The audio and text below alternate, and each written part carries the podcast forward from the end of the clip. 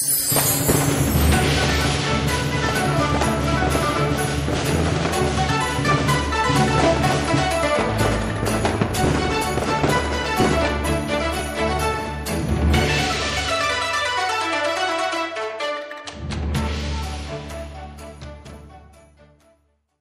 mô Bổn sư Thích Ca Mâu Ni Phật.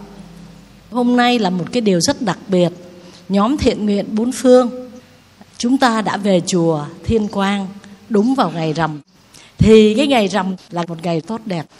Các anh chị em thân mến, vì chúng ta đến gặp sư vào ngày rằm, cho nên sư cũng xin nói ít lời về cái ngày rằm tốt đẹp này. Bởi vì trăng rằm là trăng tròn viên mãn nhất cho nên sư cầu nguyện tất cả các anh chị em, tất cả mọi việc đều được viên mãn, tốt tươi, an lạc nhất. A Di Đà Phật. Càng ngày con người ta càng hướng về điều lành. Chứ còn đã xa dần những cái tiệc vui chơi, cờ bạc, đua xe, rượu chè để cho gây đến những hậu quả đau thương càng ngày cái cuộc sống này càng làm cho con người ta tin sâu vào nhân quả cho nên còn được sống một ngày trên cuộc đời con người ta quyết tâm phải làm lành. Tại vì những gì làm hôm nay, giờ phút này đưa đến cái quả phước. Lát nữa đây, ngày mai, năm nay và cả cuộc đời chúng ta. Bất cứ cái gì cũng là nhân để tạo ra quả. Cho nên con người ta vô cùng thận trọng từ trong ý nghĩ, lời nói, việc làm. Bởi vì là tất cả những cái hành vi dù nhỏ nhất trong ý nghĩ, trong lời nói, trong việc làm của chúng ta đều đưa đến một cái quả. Và do vậy, con người ta càng ngày càng trở nên thận trọng với từng lời nói, từng việc làm và từng suy nghĩ. Bởi vì chính chúng ta quyết định vận mệnh cuộc đời của chính mình qua lời nói, ý nghĩ, việc làm của chính chúng ta.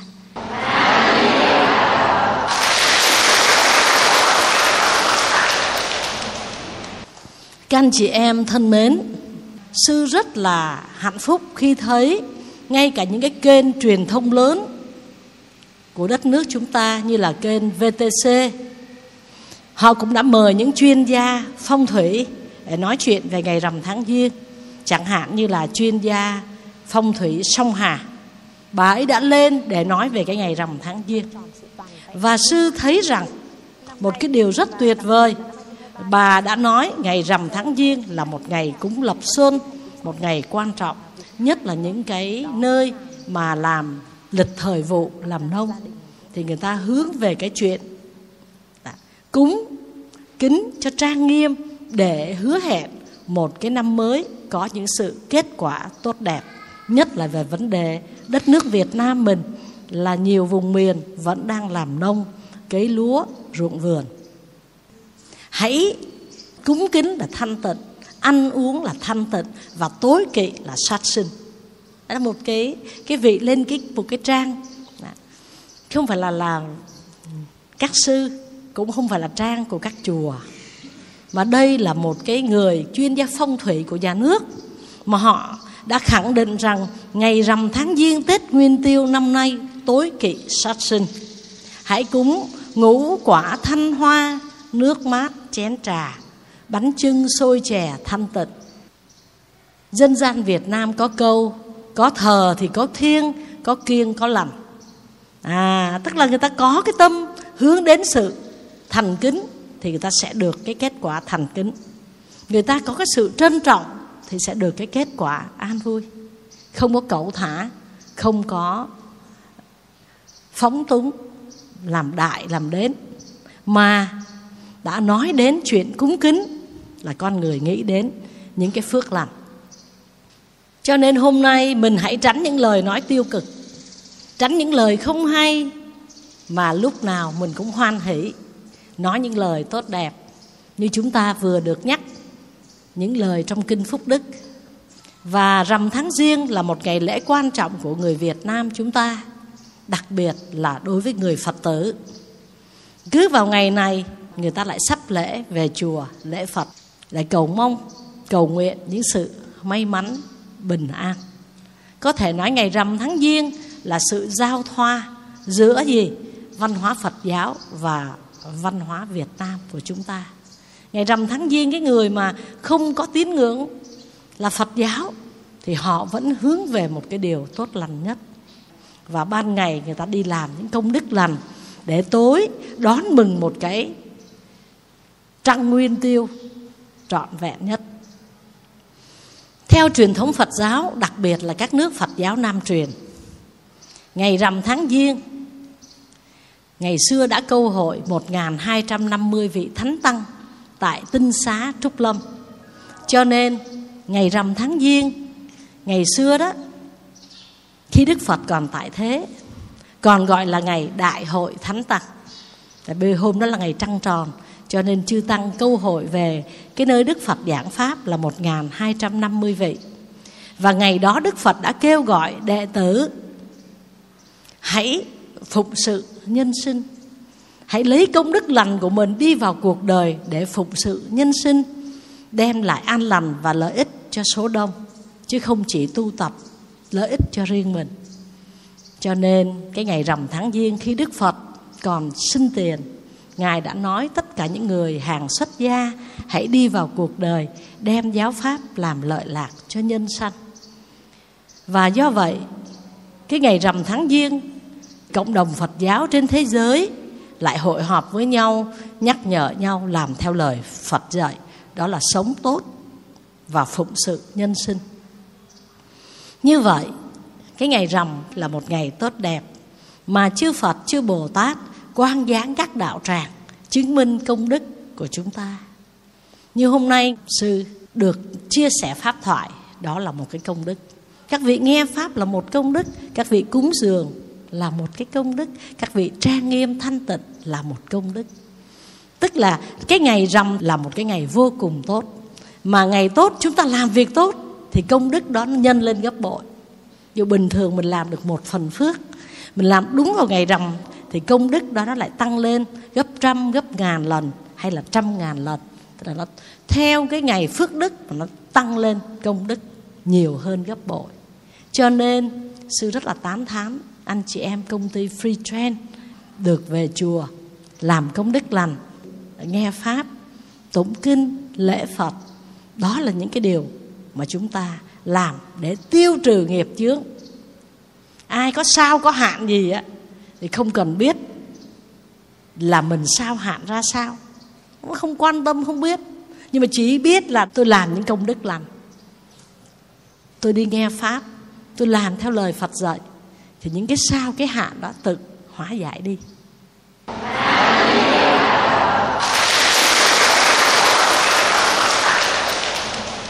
Nhân dịp cái ngày rằm thì sư cũng nhắc lại cho toàn thể anh chị em, hãy nhớ có 10 điều để tạo nên công đức và phúc đức. Điều đầu tiên, hãy có tâm cầu đạo. Nghe pháp nhiệt thành, tinh tấn. Điều thứ hai, luôn biết hổ thẹn và sợ tội lỗi. Chúng ta nhất định không tạo tội. Chúng ta sống nghèo tiền, nghèo bạc nhưng không nghèo đạo đức. Điều thứ ba, mình không nên thù oán hại người Pháp cú có câu kẻ thù hại kẻ thù. Oan gia hại oan gia, Không bằng tâm hướng tà, Gây ác cho tự thân. Đừng có nên hại ai hết các vị. Miệng cũng đừng nói lời ác và tâm cũng đừng có hại ai, Nếu mình muốn đem lại phước báo thật sự cho đời sống. Cho nên điều thứ ba là không nên thù oán hại người. Điều thứ tư, không nên ganh tị. Ai tốt mình nên hoan hỷ ai làm được công đức mình nên tán thán, không ganh tị. Con người ganh tị là người xấu lắm, ích kỷ lắm. Tâm địa xấu xa, cho nên cái điều thứ tư là không nên ganh tị, mà cho cái tâm mình nó trong sạch. Điều thứ năm thì không nên bỏn sẻn mà nên mở tâm ra, tập bố thí với tấm lòng rộng mở. Mình nghèo thiệt, nhưng mà mình vẫn biết bố thí thì đó, đức phật chấm cái tâm từ rộng mở đó. Chứ không phải là nhiều hay là ít của cải vật chất, ít hay nhiều, mà cái tâm rộng mở của chúng ta. Thứ sáu là nên học cái nếp sống yêu thương, đạo đức mà không có nên khinh chê, phê phán người khác. Bởi vì là mỗi người đều có nghiệp riêng, và do vậy mình cũng có nghiệp của tự thân thì mình đừng có nên chê bai phê phán kẻ khác khi bản thân của mình cũng chưa phải là người toàn diện. Đức phật là một tấm gương không tỳ vết mà cuộc đời của ngài chẳng bao giờ chê bai ai, phê phán ai, mà chỉ có xây dựng chân thành. Vì vậy, cái điều thứ sáu là không nên chê bai, khinh bỉ người khác mà sống, có nếp sống đạo đức, tôn trọng mọi người. Thứ bảy là giữ giới và trau dồi một nếp sống của người con phật. Biết giữ giới. Thứ tám, nếu chúng ta có khả năng thì chúng ta biết làm những cái việc từ thiện, tốt đẹp trong cuộc sống, giúp đời, cứu người. Thứ chín là hãy biết hy sinh làm việc nghĩa. Và thứ mười là trong đời sống, khi làm việc đạo phải có trí tuệ, sáng suốt có tránh kiến, có tránh tư duy. Đó là 10 điều để tạo ra công đức.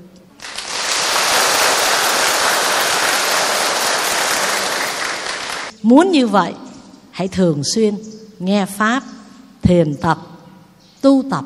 Nhà các vị gần cái ngôi chùa nào thì khi có điều kiện, hãy bước chân sang chùa lễ phật, ngồi yên dưới chân phật, lắng nghe lòng mình. Vậy là tu không đợi phải cả đoàn kéo nhau đi, đông như vậy mới là tu. Ai có gần một cái đạo tràng, gần một ngôi chùa nào, thì những cái ngày có thể được, chúng ta bước chân về chùa, lễ phật, nghe pháp. Hoặc nếu không nhằm cái ngày tu, chúng ta thắp một nén hương. Mà không có hấp hương cũng không sao, tại vì hương giới, hương lòng mà cúng phật là quan trọng. Và chúng ta ngồi yên chúng ta nghe cái hơi thở vào ra để thấy rằng mình sống có tốt hay không. Mình tự suy xét lại tâm mình. Rồi cái gì không tốt mình sám hối, cái gì tốt mình tăng trưởng lên. Rồi mình ngồi tĩnh tọa 30 phút, một tiếng mình lại Phật, mình đi về. Công đức vô lượng.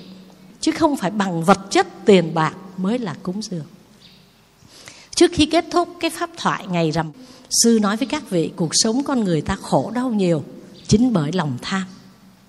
Cho nên, sư biết, cũng như mọi người vẫn chia sẻ qua đời sống và tin tức, thì cái năm 2023 kết thúc trong một cái cái điều kiện, nếu ai có đủ ăn, đủ mặc mà không có thiếu nợ, đó là phước đức lắm rồi thì đó là một cái năm nhiều sự khó khăn. Nếu ai cảm thấy mình được trở về nghỉ tết mà không vướng bận với những cái món nợ, đó là vô cùng phước báo. Và xin chúc mừng cho những ai, tuy là không giàu, không nhiều tiền, nhưng mà không có nợ nần. Xin cho một tràng pháo tay khen người đó.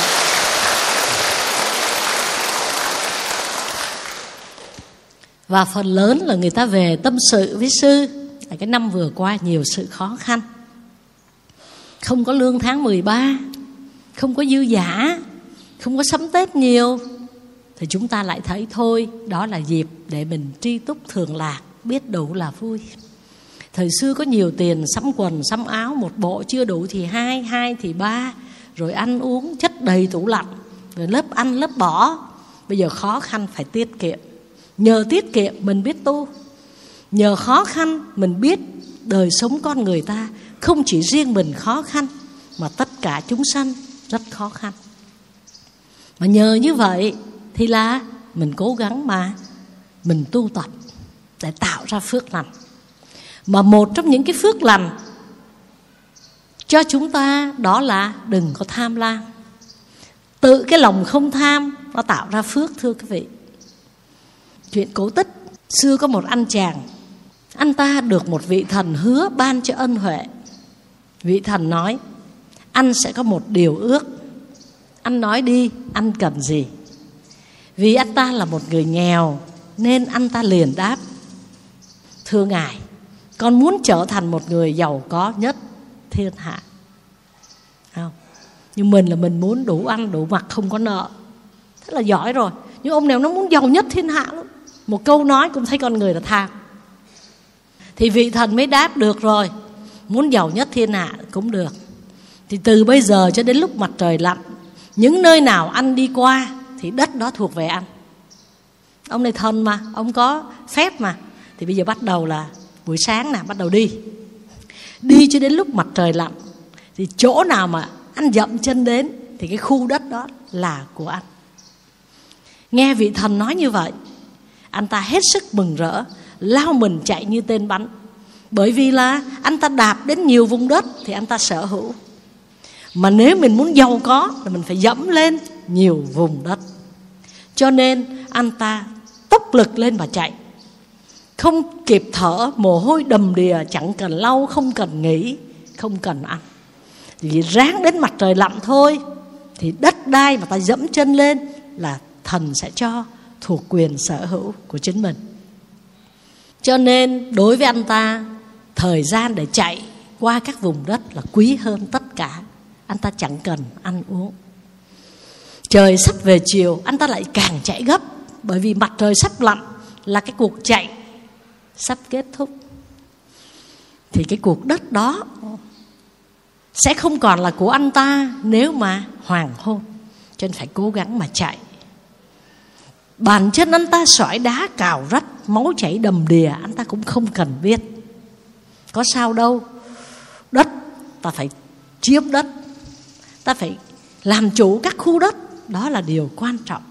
Cho nên anh ta lại càng chạy. Hơi thở ngày càng ngắn, lồng ngực nặng nề, thì anh ta lại càng gắng. Tim anh ta đập nhanh và gần như là không đập nổi nữa. Mà có cảm giác như trái tim nó sắp vỡ ra. Hàng ngàn mảnh vụn. Nhưng anh ta vẫn cố sức. Hãy gắng lên gắng lên. Rồi đến khi mặt trời lặn muốn nghỉ ngơi bao nhiêu cũng được. Gọi là chạy đua với ánh hoàng hôn. Chân rã rời, máu tuôn, sức kiệt. Gắn chút hơi tàn, còn sót lại. Anh ta lê từng bước thảm hại trên đường. Bắt đầu cố gắng hết sức, bắt đầu lê lê từng bước hết sức rồi. Vẫn ráng thời gian càng rút ngắn, cuộc đời anh ta cũng kết thúc dần. Thế rồi khi mặt trời vừa khuất dạng, thì anh ta ngã gục và trút hơi thở cuối cùng. Anh ta chạy suốt một ngày, không ăn, không nghỉ, không uống. Chỉ có biết chạy và đất mà anh ta sở hữu. Đất của anh ta rất nhiều. Nhưng mà khi anh ta nằm xuống thì anh ta chỉ sở hữu đúng ba thước đất để làm mộ huyệt chôn thôi, vì anh ta đã chết rồi. Và đó là nơi an nghỉ cuối cùng cho anh ta. Thì câu chuyện này nhắc tất cả chúng ta hãy hài lòng với cái mình đang có. Tất bật cho nhiều khi mình ra đi có mang gì đâu. Tính toán cho nhiều, hận thù cho nhiều, ghét bỏ cho nhiều, chả được gì hãy sống với tâm bao dung. Hãy sống với lòng từ bi và hài lòng với những gì mình đang có. Biết ơn cuộc đời. Nếu chúng ta biết ơn cuộc đời, chúng ta hài lòng với những gì mình đang có, thì cuộc sống này quả là rất đẹp. Con người ta không vui với cuộc sống bởi vì không có thỏa mãn lòng tham. Không thỏa mãn cái ý muốn. Không cái gì cũng thấy không như ý. Cho nên tuyệt vọng và chán nản sống không có niềm vui. Còn con người ta hài lòng với người cái gì đang có, ta rất hạnh phúc. Và đó là cái điều sư muốn chia sẻ với các anh chị em thiện nguyện bốn phương hôm nay.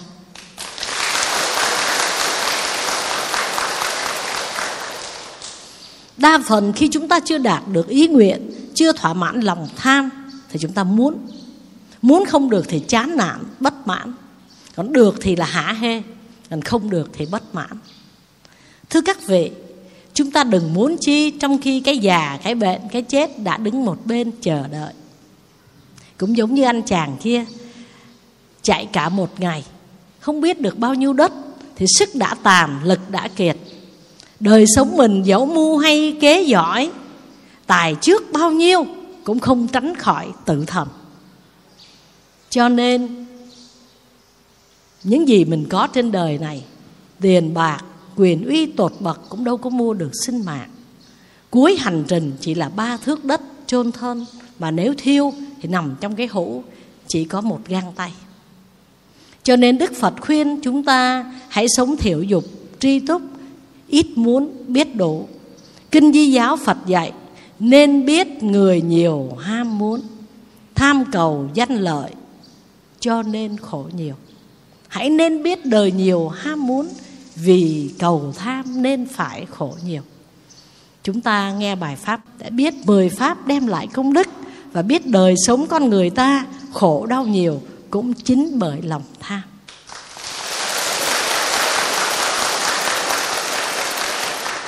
Mình sống tốt thì những điều tốt đẹp sẽ đến với mình. Mình sống không tốt, mình cầu xin mà lòng mình vẫn hồi hộp. Tại vì là mình đã tạo những nhân không lành trong cuộc sống. Vì vậy những cái ngày rằm là những ngày tốt. Hãy ăn chay, không sát sanh làm những điều tốt. Và những ngày bình thường không phải ngày rằm, muốn trở thành ngày cát tường thì chúng ta cũng hãy sống tốt. Hiếu thảo mẹ cha, hòa thuận với cha mẹ, tốt với bạn bè, anh em. Sống hoàn thành bổn phận với tất cả trách nhiệm và tình yêu thương đối với mọi người. Pháp thoại của sư đến đây là kết thúc.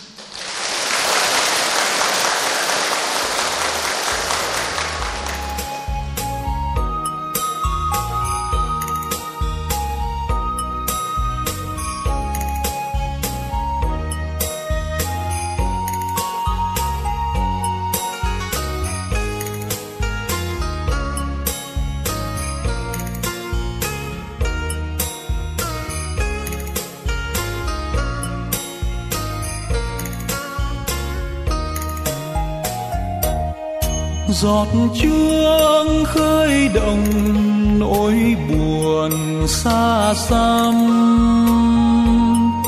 Mình mang gió mây la đà sông núi.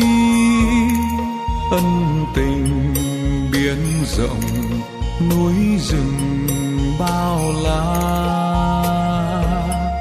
Nào nào, tấn dạng